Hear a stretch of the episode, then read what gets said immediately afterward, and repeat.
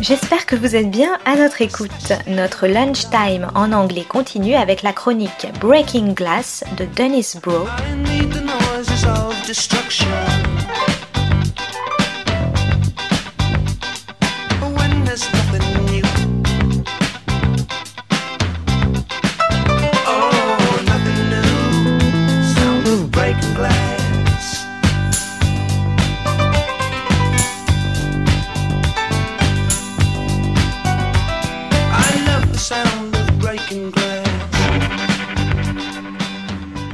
Broe on the Eurocultural Beat, Breaking Glass. Today's episode Red Vienna, an architecture of hope.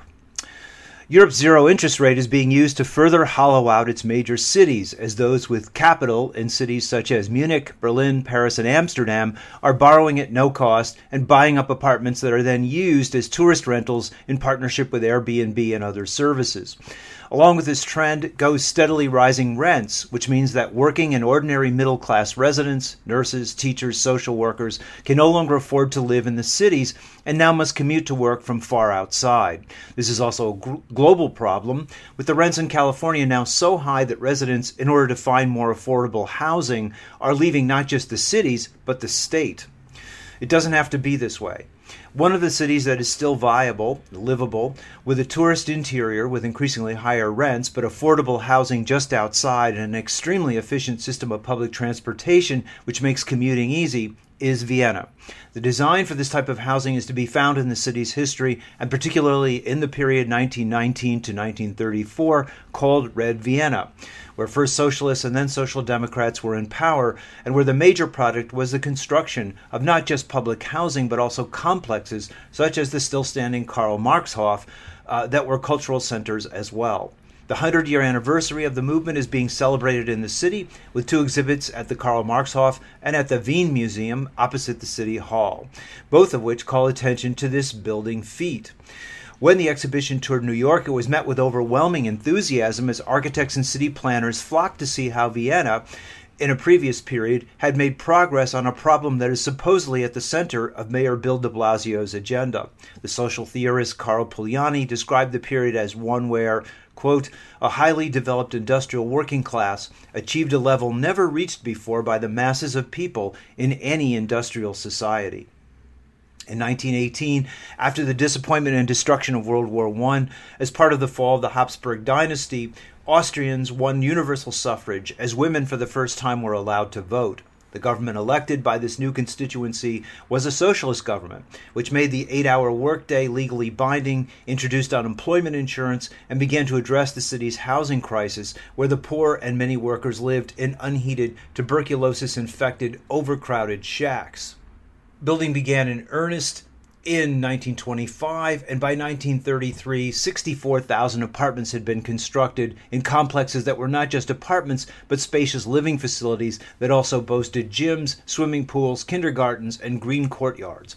By the end of the period, one tenth of all residents now lived in low rent facilities, costing in some cases only 4% of their income, that were dubbed palaces of the proletariat. The most magnificent of these, the Karl Marxhof, with its 1,300 apartment complex, was referred to as the Workers' Versailles. The public funds came from a combination of a housing tax, a luxury tax, and federal funds. This degree of public housing also discouraged speculation. the infrastructure for this building, including a steam powered city railway that was then electrified, which could transport workers easily across the city, was laid in place under the administration of the infamous Karl Lueger, whose modernization also included a strong anti Semitic component. The most famous architect of the period of the construction of the ring surrounding the intercity was Otto Wagner, who, after building many of the bourgeois homes, turned his attention to subway construction and to a plan for green suburbs with workers' homes surrounded by parks. Wagner's work is currently on display at Paris's City of Architecture, which emphasizes his contribution to the greening of the city.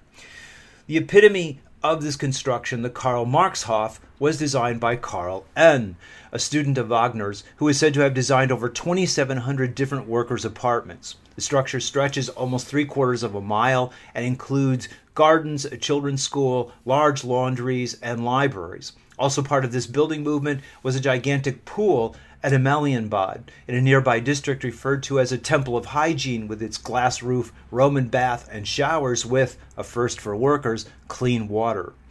The twin ideas of space and education guided, for example, kitchen construction, so that a former tenement kitchen with a woman ironing on what was also the cutting board for cooking, all the while tending to five children at her feet, was replaced by a spacious kitchen with a large dining table that also functioned as a study table for the working class mother now getting an education.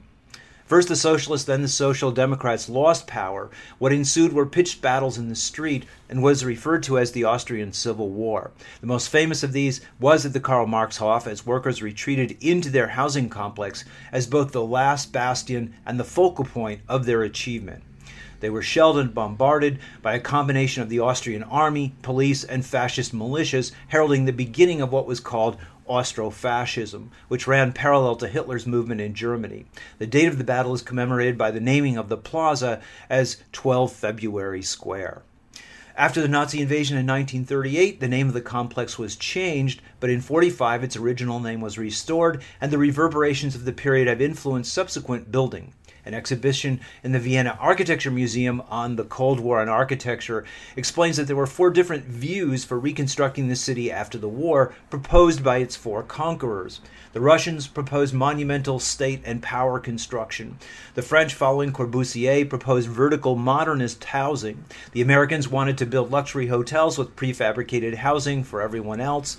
But it was the British Labour Party model of a green garden movement, stressing the need for workers to live away and freed from the congestion and pollution of factories that the Viennese favored.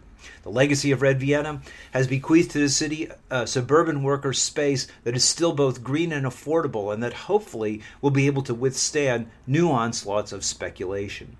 This is Broe on the Euro cultural beat, breaking glass in Red Vienna. Oh,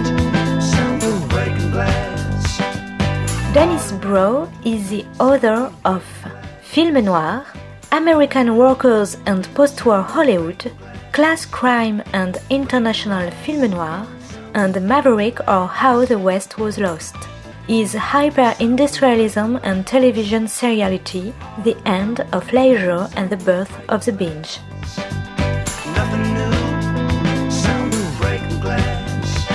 C'était Breaking Glass de Dennis Broe sur Art District. Très bonne suite de nos programmes jazzistiques et artistiques à notre écoute.